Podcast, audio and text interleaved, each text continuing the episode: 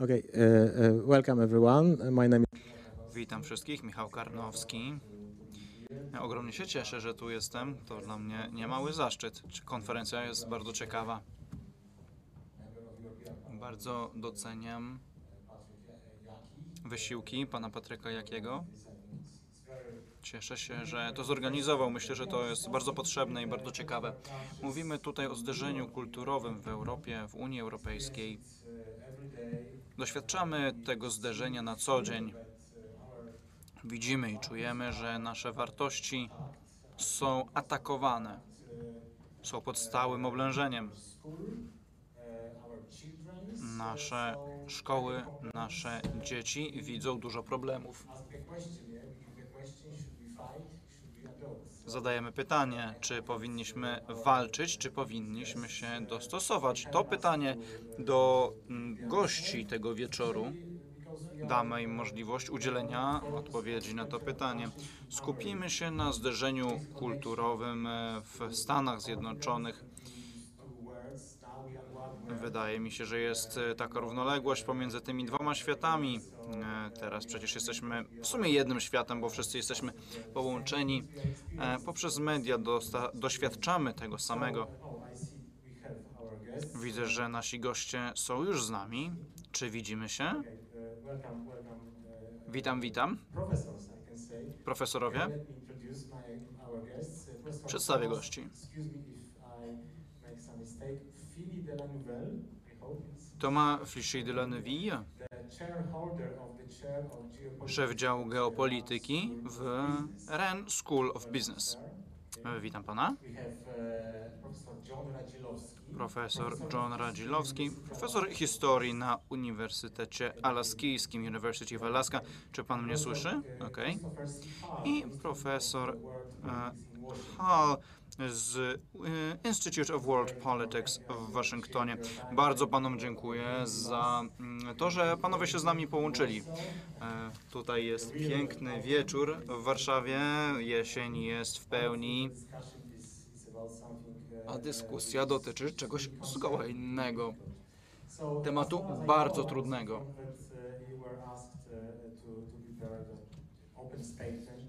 Prosiłem o przygotowanie krótkich wystąpień przedstawiających Państwa, Panów punkt widzenia, Panów wizję tematu, mianowicie zderzenia kulturowego w USA.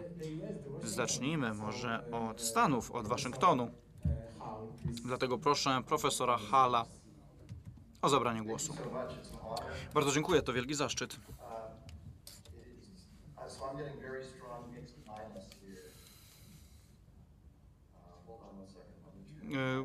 Proszę o moment, bo mam drobne problemy techniczne. Czy teraz mnie słychać? Bardzo dziękuję za zaproszenie do tego panelu. Bardzo się cieszę, że e, jestem w tym panelu. Dziękuję za zaproszenie. Chciałbym poruszyć dwie kwestie.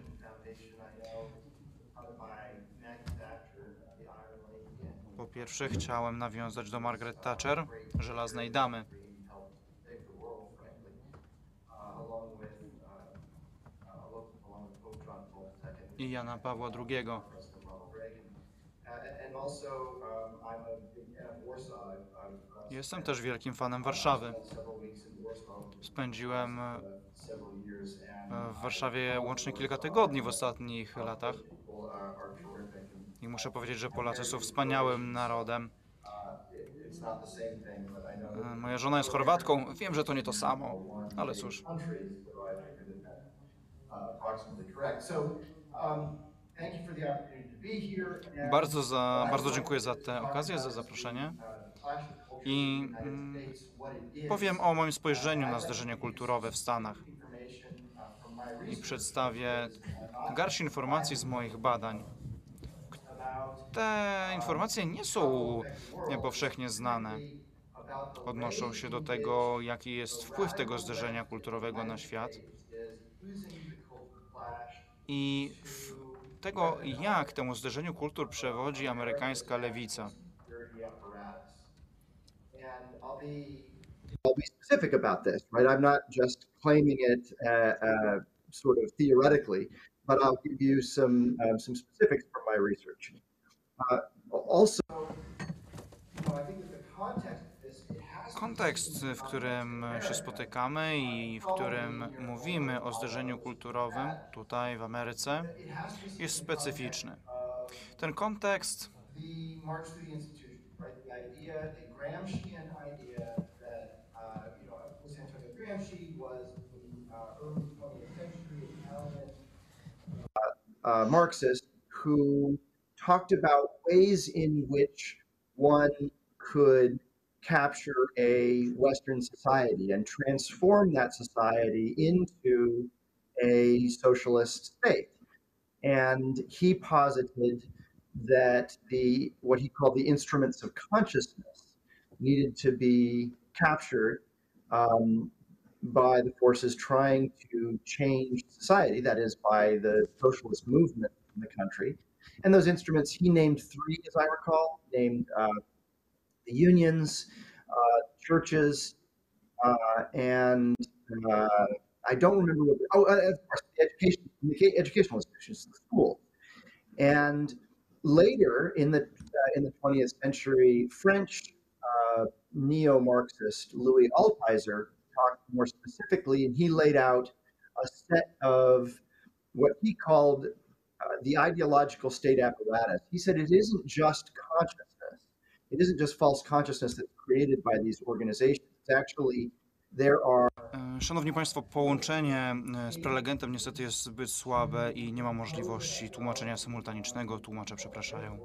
he laid out those three plus the media and sports and all cultural institutions and and then he distinguished those philosophically from the ideological repressive apparatus the state repressive apparatus i should say.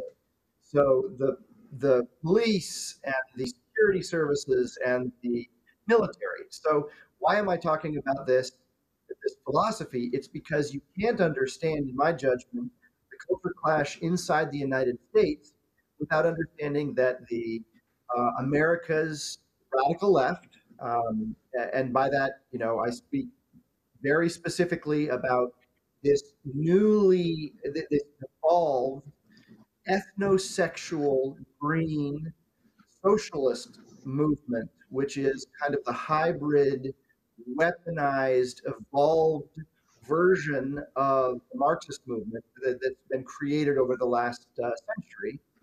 That radical left, which is illiberal, right? It is it is uh, it is opposed to not only Judeo-Christian mores uh, and Western civilization, but it is opposed to liberalism, the, the, the core tenets of liberalism, including free markets and capitalism um, and uh, the democratic process. Eventually, right? As soon as they are uh, as soon as they are in control. So, uh, I- my own view is that the clash of cultures in the U.S. is the culmination of the American left getting control, finishing its control of the um, ideological state apparatus in the country. So basically, all of the of what Louis Alt- Altheiser described is now in control of, of the radical left.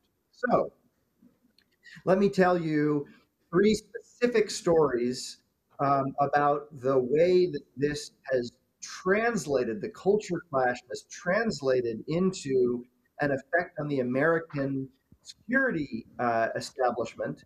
Uh, and then I'll hand it off to others. And um, I think that this is really about what the effect of this culture clash is going to be on the rest of the world, especially the U.S., uh, especially Europe, because my own view is that the national security apparatus of the United States is in the operating control of uh, forces which are no longer tightly bound to the elections which take place in the country. And I'm gonna, I'll make a case, and you can reject it if you like, but this is what I believe is, is happening based on the research that I've done. So, um, on on October 30th of 2008, um, in Columbia, Missouri, a small town in a, in a flyover state, as it were, uh, Barack Obama proclaimed that they that quote we are five days away from fundamentally transforming the United States. Now, what did he mean? Well, with respect, there's all sorts of things that we could talk about, and this is the culture clash, right? The desire to fundamentally transform the country as opposed to not fundamentally transform uh, one of the greatest countries and certainly the greatest civilization that has ever graced the, the face of the world.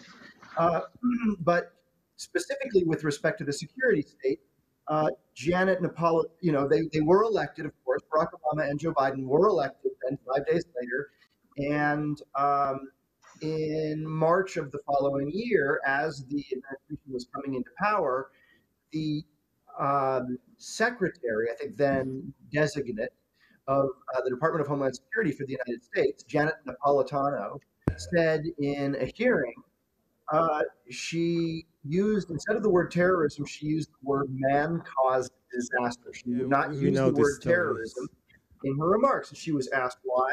And she said, We want to move away from the politics of fear toward a policy of being prepared for all risks that can occur.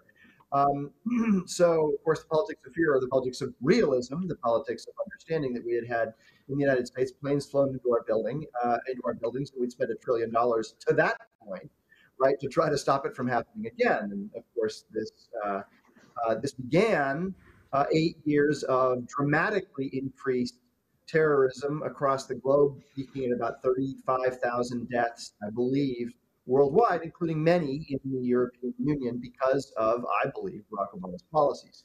So um, he claimed falsely, and I quote, there's no religious rationale that would justify in any way any of the things that they do, that is, the uh, Islamic terrorists. Um, that's a lie. Um, you know, the English word is lie for that. Uh, that's not true. In fact, Islam does, uh, in my judgment at least, um, have a very major role for violence. It's, it's uh, and terrorism. I think it's squarely within what we call terrorism now. If it's squarely within that rubric. But that's all well known in the United States. What isn't well known is that at almost exactly the same time that uh, that Secretary Napolitano was um, was talking, uh, they were creating a database behind the scenes. The Obama Biden administration was creating a database behind the scenes called the Terrorism and Extremist Violence in the United States database.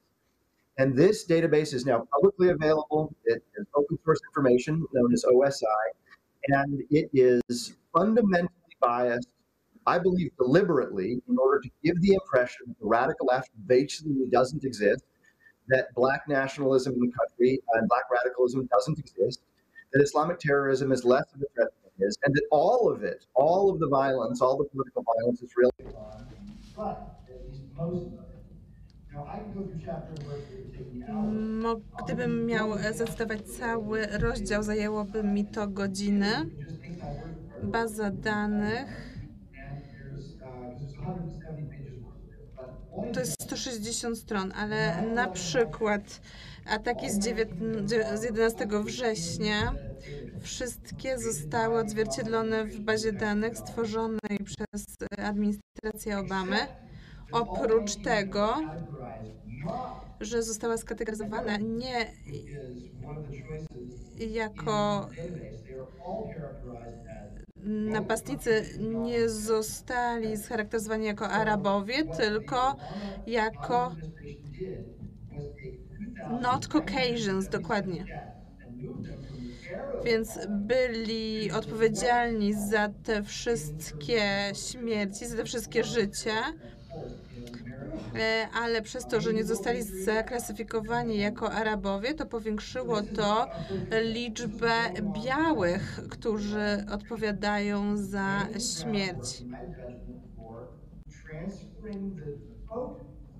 To przeważyło szale, skupienie i odciągnęło zagrożenie e, terroryzmem z jednej grupy i przypisywanie te zagrożenia z jednej grupy i przypisało ją drugiej.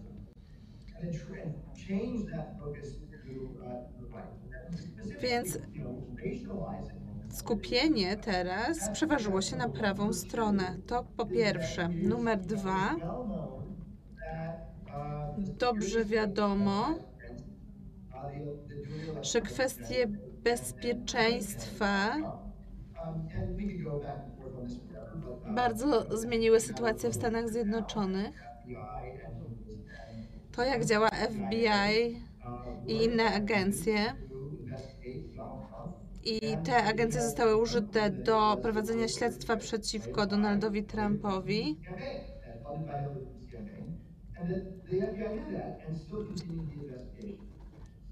Wiąże się to też z kwestiami dotyczącymi finansowania kampanii Hillary Clinton i mimo, że było to wiadomo, prace były kontynuowane.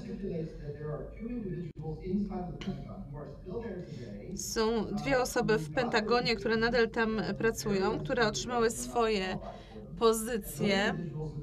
I te osoby finansowały Stefana Helfera, który jest powiązany z Trumpem. Okazało się, że te osoby dostały jakieś milion złotych z Pentagonu, z Departamentu Obrony,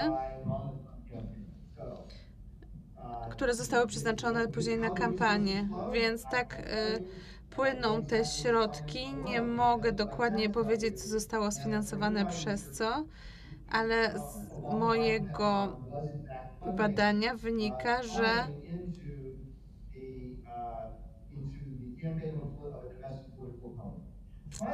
takie działania mają miejsce. 6 stycznia podczas zamieszek to był, były zamieszki w sprzeciwie Life, Black Lives Matter. Były jedne zamieszki 6 stycznia, ale potem ponad 600 zamieszek e, w zeszłym, poprzednim roku organizowanych przez Life, e, Black Lives Matter i Antifa zgodnie z danymi z Washington Post.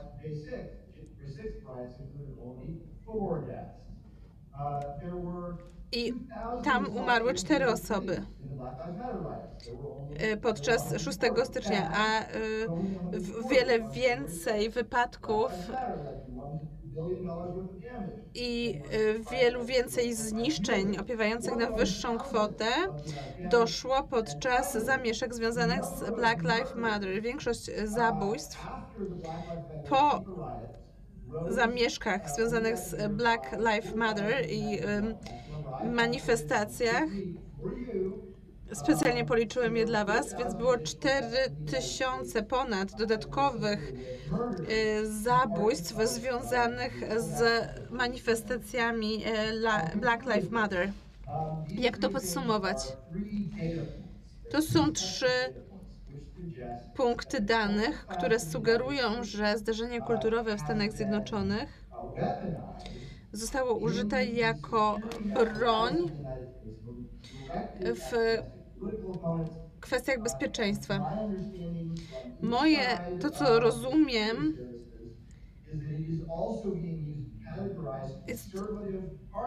to, że zostało skategoryzowane, że wiem, że są w Unii Europejskiej takie konserwatywne środowiska, które wiąże się z ekstremizmem. I wiecie, że y, służby y, Stanów Zjednoczonych Was obserwują. Bardzo dziękuję za możliwość wypowiedzenia się i czekam na dyskusję. Dziękujemy bardzo. Byłem przekonany, że e, wspomnisz też o tych kwestiach powiązanych z edukacją i rodzicami w szkołach, tymi zamieszkami, e, z krytyczną teorią ras, bo e, postrzegam to jako przejawy terroryzmu wewnętrznego. Oczywiście masz absolutną rację. To jest e, kolejny dowód. Przejdźmy dalej. Profesor John Radzilowski, profesor Uniwersytetu Alaskijskiego, profesor historii. Czy możemy przekazać panu głos? Bardzo dziękuję. Chciałbym przeczytać uh, spostrzeżenia, e, które odnieść się do tego, co powiedział mój kolega. Chcę skupić się na kwestiach kulturowych Ameryka zawsze promowała otwartość, ale to nie jest łatwy kraj do zrozumienia, nawet dla outsiderów, ale też dla samych Amerykanów. Zdecentralizowana e, władza e, sprawia, że czasami wydaje się, że ludzie w łatwy sposób mogą doszukać się odpowiedzi, ale Ameryka to jest złożony kraj, który prezentuje wiele przekonań i wiele postaw.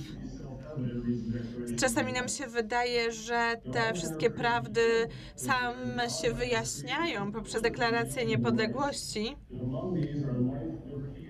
ale to pewne, że mamy pewne e, uniwersalne prawdy, takie jak e, wolność, bezpieczeństwo i pościg za szczęściem. Ale niektóre e, kwestie są głęboko zakorzenione. Przede wszystkim prawda istnieje i nie jest produktem umysłu.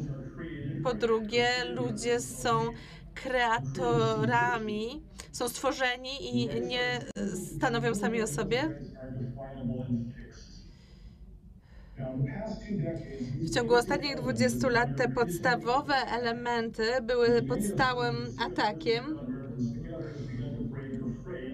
i doprowadziły do podziałów wśród Amerykanów, czy do tak zwanej rewolucji kulturowej, czy nawet wojny domowej.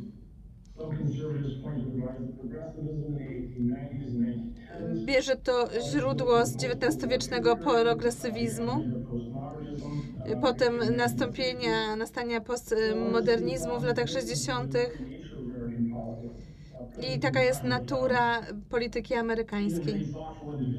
Wiele osób y, centrolewicowych również y, dostrzegają tę radykalizację amerykańskiego społeczeństwa. Ale obserwujemy też y, podobne tendencje w Europie i samej Polsce. W Ameryce wspierane są przez środowiska uniwersyteckie i organizacje pozarządowe. Wiążą się e, z kwestiami em, społecznymi i normami społecznymi.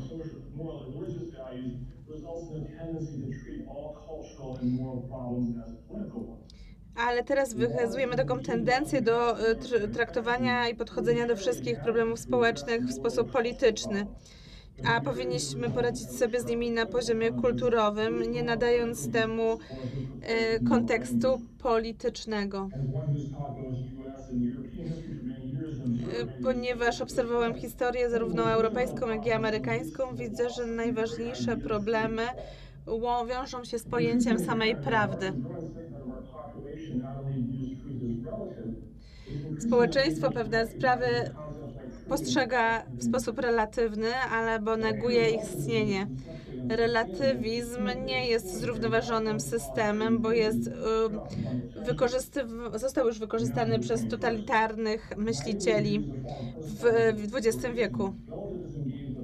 Relatywizm nabiera na znaczeniu, łatwo dzięki niemu manipulować tym, co jest prawdziwe, a co nie. W Stanach również obserwujemy takie silne klasy społeczne, które starają się nałożyć swoją, narzucić swoją wizję społeczeństwa, na przykład BLM, które jest tego przejawem.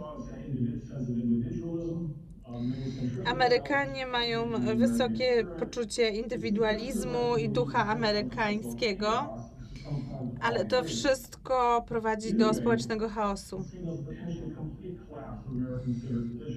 Widzimy, że religia upada w Stanach. To ma swoje konsekwencje.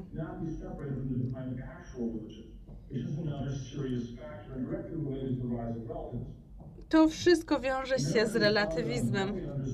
Amerykanie zaczęli rozumieć ramy religii judeo-chrześcijańskiej, która była ważna dla założycieli.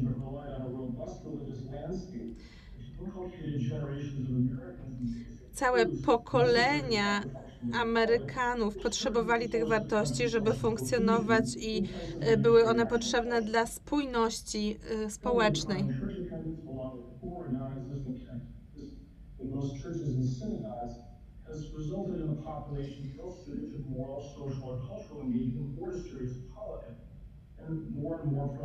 Coraz As D.K. Chesterton wrote, when we cease to worship God, we do not worship nothing, we worship anything. Jeżeli nie wielbimy Boga i to zaczynamy wielbić wszystko. Tak napisał jeden z myślicieli. I do tego teraz dochodzi.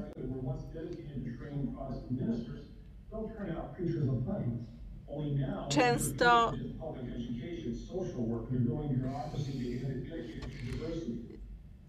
Alas, the same is true in supposedly Catholic colleges as well.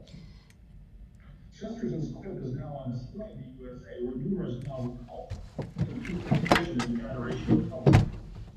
Are particularly pervasive such as scientism or the belief that science provides coherent and final answers to all human problems, material or spiritual. Another equally common cult is that of the victim. Like scientism, the victim cult has deep roots in Western civilization, albeit as a kind of perversion of one of the central beliefs of Christianity. The modern cult of the victim does away with the spiritual dimensions suffer, of suffering, particularly the redemptive power of Christ's passion and death, and replaces it with materialist and political meaning. Past suffering, particularly racial and social discrimination, gives those Dyskryminacja rasowa daje dodatkowy napęd tego rodzaju teoriom. W społeczeństwie, gdzie tradycyjne źródła autorytetu i władzy zostały osłabione, tam jednostka wpada w próżnię. Dlatego zwraca się uwagę na to, jak amerykański progresywizm odwrócił e, pewne trendy.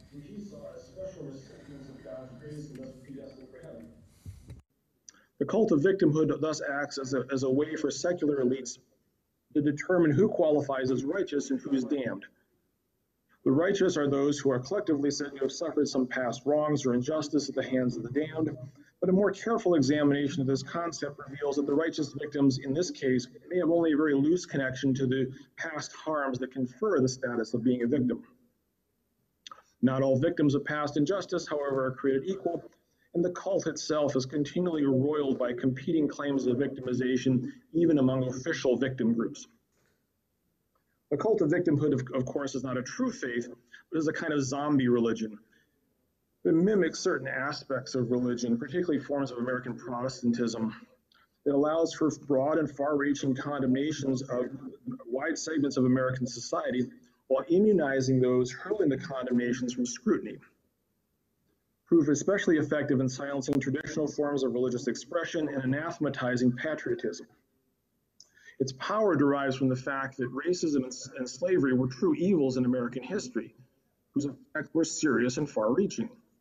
Its adherents, the elect, gain, gain power by purporting to speak on behalf of the victims of, of those past injustices, most of which are conveniently dead. Yet the cult is not overly concerned with the complex history of race and discrimination in America but rather in using the past in powerful and emotive ways to shock and disarm its targets. Here we should note that the main beneficiaries of this cult are primarily wealthy upper middle class whites, and the cult appears to have a malign, malignant interest in perpetuating social problems and deprivation among African Americans and other minorities whose deprivation, whether real or theoretical, lends the cult its power.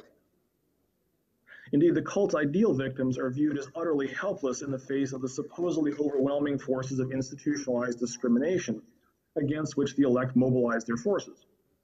In turn, the elect demand an ever expanding menu of rights, which they administer on behalf of the victim.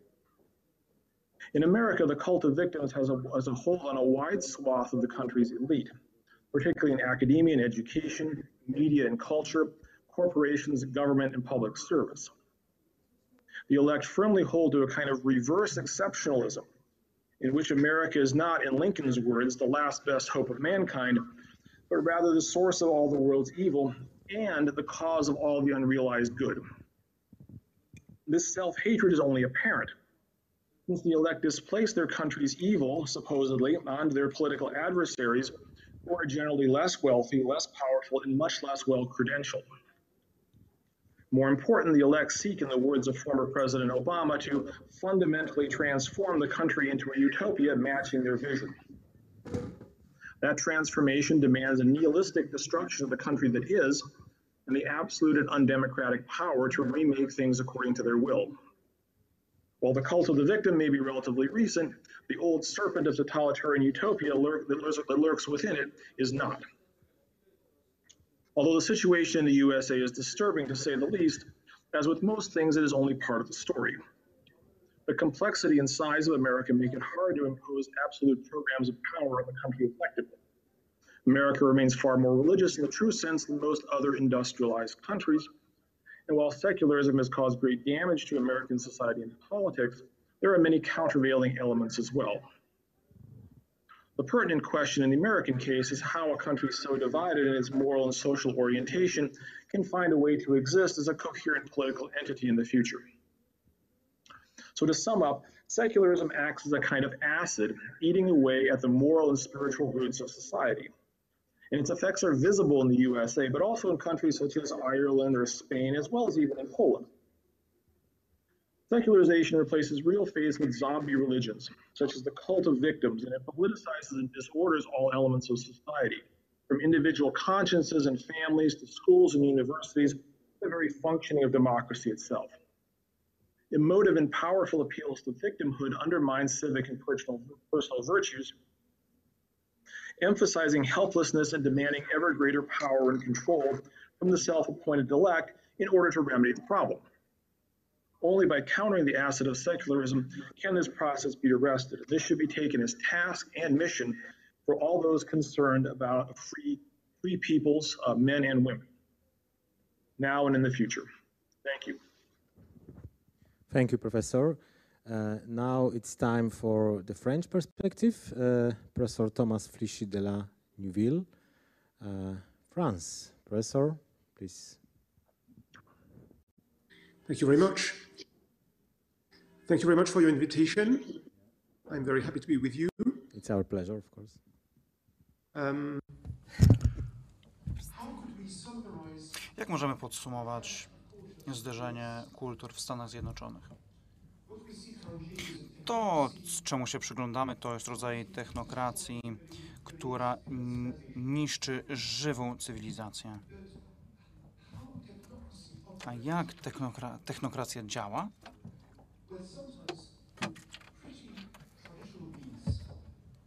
Czasem posługuje się całkiem tradycyjnymi środkami.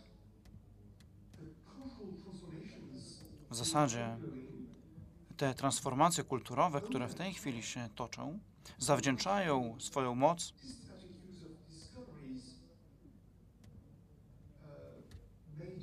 odkryciom poczynionym przez warunkowanie behawioralne, w, mm, czyli mechanizmy odkryte w połowie XIX wieku. I te klasyczne odkrycia przyczyniły się do y, inżynierii e, takiej społecznej. I Stanowi to odejście od funkcji, która była założona przez e, tamtych badaczy,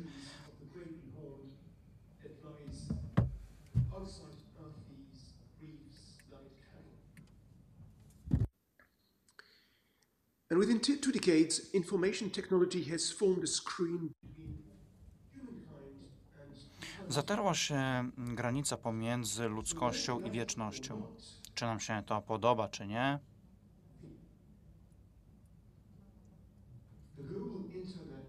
Globalny internet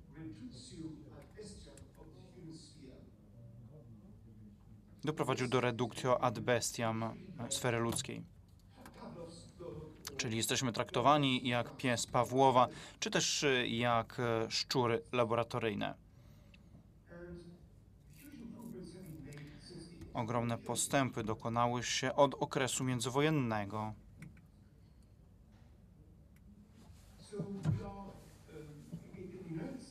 W Stanach Zjednoczonych część społeczeństwa uwięziona jest w klatce podstawowych instynktów i jest więźniami, zakładnikami własnej ignorancji. I to em, zniewolenie jest bardzo precyzyjnie zaprogramowane przez inżynierię akademicką, okradającą studentów z jedynych zasobów intelektualnych umożliwiających im rozwój, mianowicie e, e, cicha lektura oraz dysputa. Lektura oraz dysputa zostały zastąpione przez warunkowanie ideologiczne i e, przez mm, nadmiar technologii.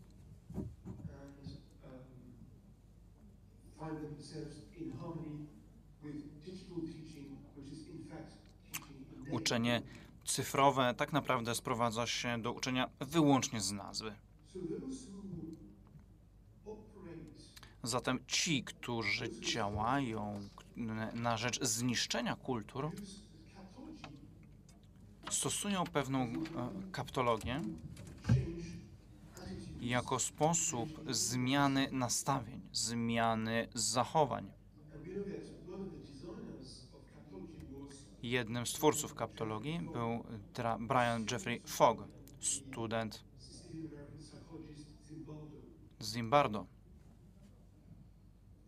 In 2003, Fogg created W 2003 roku opublikował pracę pod tytułem Persuasive Technology, technologia perswazyjna, na temat wykorzystania komputerów do zmiany sposobu naszego myślenia i działania. Jasne jest, że jego model łączy behawioryzm z nowymi odkryciami neuronauki. Kim są ludzie, którzy zajmują się właśnie technologią perswazyjną, persuasive technology?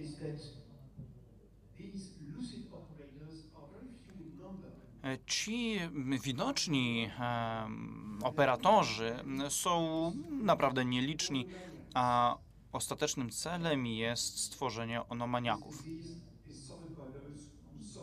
Mówimy o chorobie, na którą cierpią osoby em, kompulsywnie dokonujące zakupów. Ci operatorzy widoczni są mniejszością. W ich interesie jest ograniczenie roli specjalistów IT do roli typowo technicznej, aby mm, opierać e, działanie komputerów na bodźcach tak drobnych, że są niezauważane dla ludzkiego oka. To są techniki takiej manipulacji mentalnej wykorzystywane od wieku XIX. Były również wykorzystywane podczas rewolucji francuskiej i to rodzaj manipulacji wykorzystywany do rządzenia większością przez mniejszość. I wbrew powszechnemu przekonaniu, większość kaptologii wcale nie działa y, odgórnie. Kaptologia działa raczej y, w kręgach z, tuż powyżej, poniżej władzy.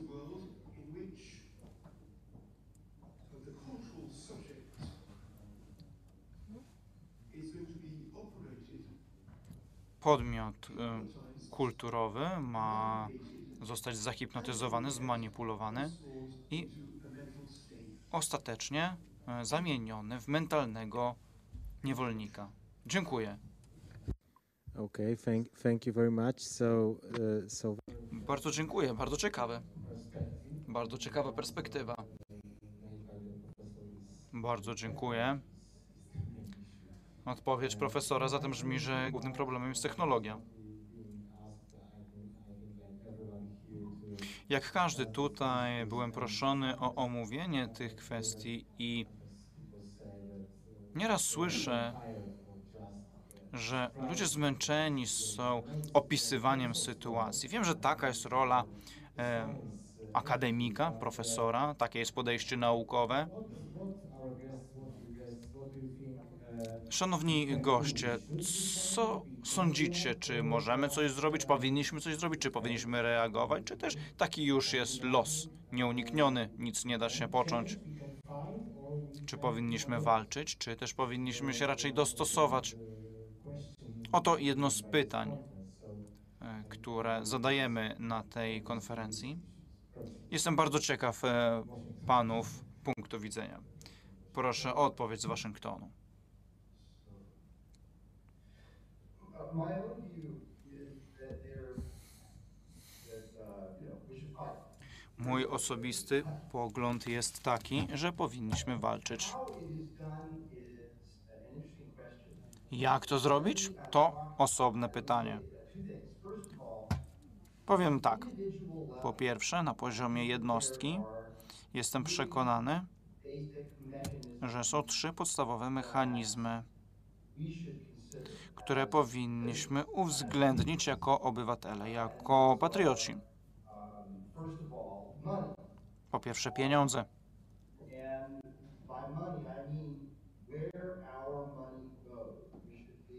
Czyli gdzie trafiają nasze pieniądze? To jest pierwsze pytanie. Powinniśmy bardzo uważnie wydawać pieniądze. E, Mam na myśli to, jakie podatki płacimy i, i od jakich firm kupujemy. Moje zalecenie więc jest takie, abyśmy ocenili nasze wydatki and that as little as possible of it is going to i sprawili, że jak najmniejsza część naszych wydatków popłynie do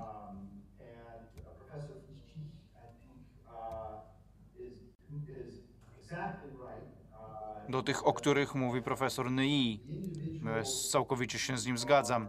Mam na myśli jednostki, które stoją za całą tą machinerią uh, manipulation of the mind are manipulacji. money. And I would suggest, Sugeruję, you know, that we try to stop that, right? So, um, we be very careful about the degree in which we're using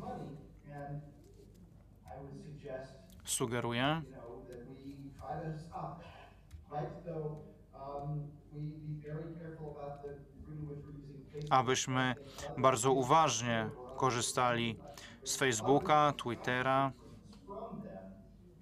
i innych mediów, które of course they'll shut down a lot of what is mają ogromny wpływ na to, jak informacje dzisiaj przepływają. Druga sprawa, którą bym zasugerował, to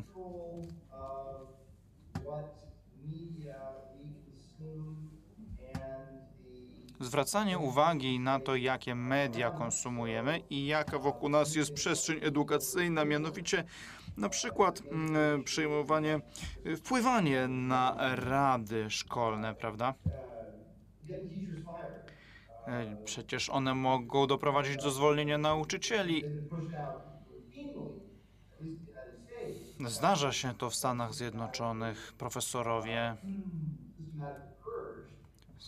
są ofiarami czystek na uczelniach. Uh, the hiring process is more and more about, Proces rekrutacji coraz bardziej kręci się wokół wykluczenia pewnych jednostek.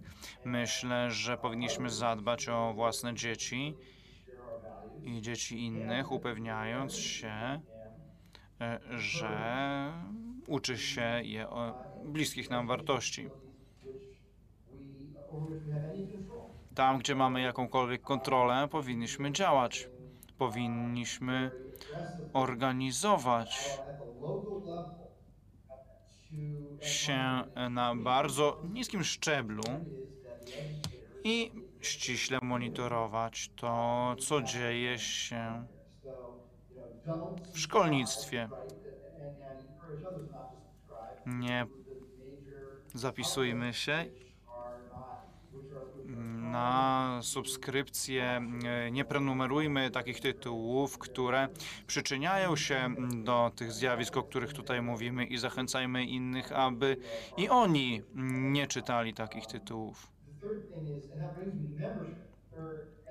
No i trzecia sprawa to członkostwo. Sugerowałbym, abyśmy w każdej organizacji, w której mamy jakikolwiek wpływ, gdzie jesteśmy członkiem, abyśmy wpływali na to, co dzieje się w łonie takich organizacji.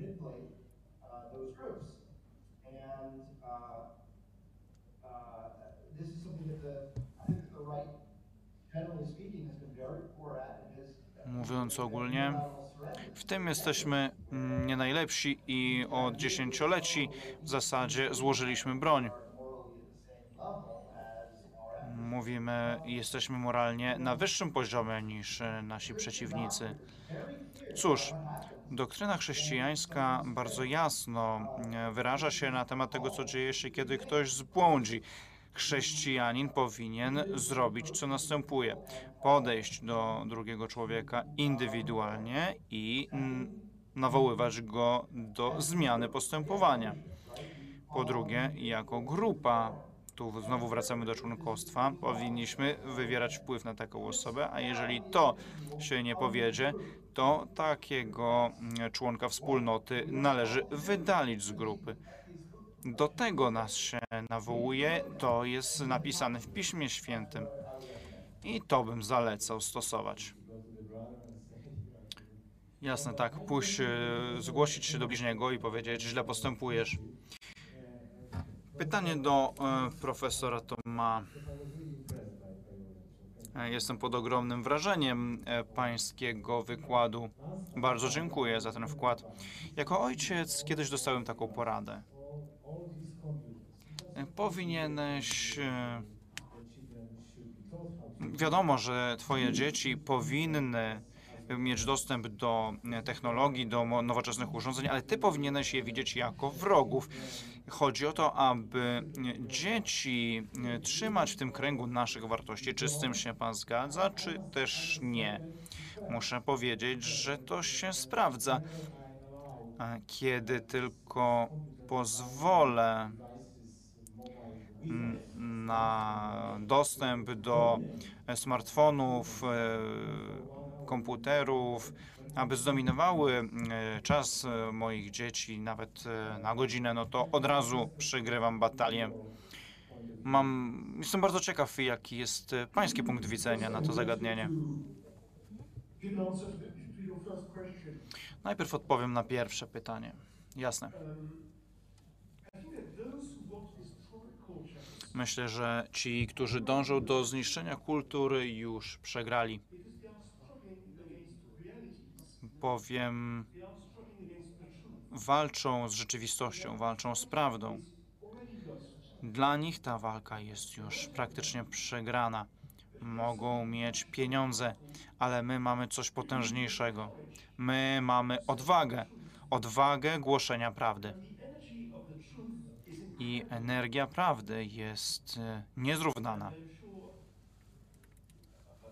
I przekonany jestem, że nasi koledzy, koledzy w tym e, panelu, podobnie jak i ja, zgodzą się, że każdy z nas doświadczył efektu mówienia prawdy grupie studentów.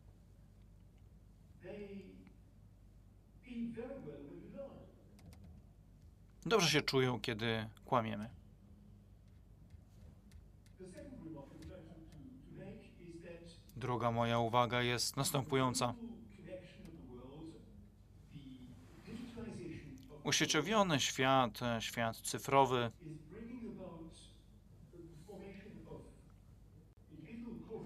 powoduje formowanie się baniek kulturowych oraz radykalizację wszystkich kultur. Nowym paliwem kapitalizmu jest nasz gust.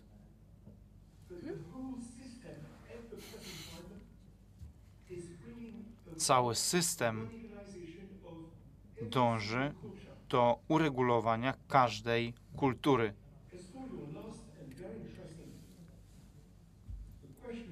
Teraz odniosę się do ostatniego pańskiego pytania, bardzo ciekawego zresztą. Mianowicie, w jaki sposób powinniśmy korzystać z narzędzi cyfrowych? Jest to pytanie mocno wiążące się z naszą codziennością. Ma również związek z wychowaniem naszych dzieci. Powiedziałbym, że najlepszy sposób na walkę z wpływem narzędzi cyfrowych byłoby rozwinięcie zmysłu artystycznego naszych dzieci. Jeśli mamy zdolność zorganizowania takich zajęć, rysunku, teatru, gry na instrumencie, to te sztuki byłyby najlepszym sposobem na odtrucie wpływu narzędzi cyfrowych.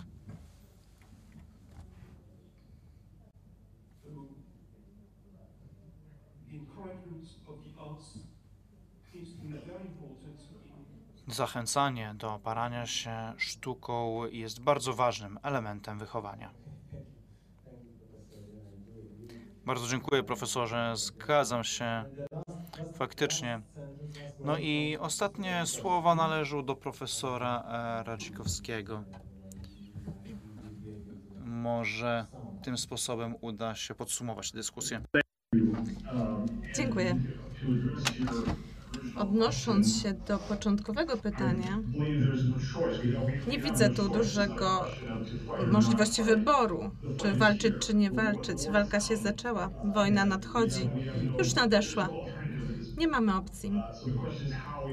Więc pytanie, jak walczymy, a nie czy walczymy. I powtórzyłbym to, co powiedział profesor o wadze kultury. To coś absolutnie krytycznego. Dodatkowo dodałbym wymiar duchowy, spirytualny. Każdy procent, widzimy to w każdym procencie, w Stanach Zjednoczonych, ale też w Polsce, że każdy procent populacji, która nie wyznaje wiary, nie praktykuje wiary, jest dla nas utracona. To ważna prawda na temat całego społeczeństwa, które wydostaje się spoza kontroli elit, które jest w zasięgu złych mocy. To jest coś, co postrzegamy, widzimy, że sekularyzacja to silny trend i widzimy, że w Stanach Zjednoczonych zachodzi ona od kilku lat. To już nie jest nowy problem. Widzimy wpływ tego zjawiska. Więc sprzeciwianie się, stawianie czoła takim tendencjom jest niezwykle ważne. Odnosząc się do poprzedniego pytania dotyczącego roli rodziców, to nie chodzi tylko o to, żeby mieć kontrolę nad dziećmi, ale żeby doświadczać, dawać świadectwo wiary, żeby poświęcać się na rzecz czegoś więcej niż my sami. Świat, w którym żyjemy, świat cyfrowy, to świat skupienia na sobie. Każda możliwość, którą mamy, żeby od tego odejść na poziomie osobistym czy na poziomie organizacji, takie szanse trzeba wykorzystywać.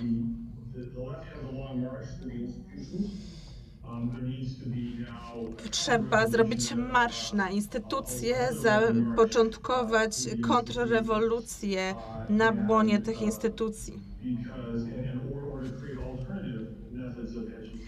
I wykorzystywać metody edukacji. Pamiętamy z polskiej historii 123 lata rozbiorów. Polska historia i kultura e, została rozdarta, ale znalazła swój dom. Była kultywowana w domach. Przetrwała również czasy komunizmu. Więc być może my jesteśmy w nieco innej sytuacji. Ale to są rzeczy, nad którymi możemy się zastanowić i możemy na tym budować naszą siłę. Bardzo dziękuję, profesorze. Ma Pan absolutną rację. Wystarczy przyjrzeć się naszej polskiej e, historii. Widzimy, że wszystko jest e, możliwe i że nie ma żadnych ograniczeń to tylko pech i myślę los być organizowanie ostatniego panelu i moderowanie ostatniego panelu podczas e, konferencji, ale niestety nasz czas na konferencję się kończy, więc z tego miejsca pragnę podziękować.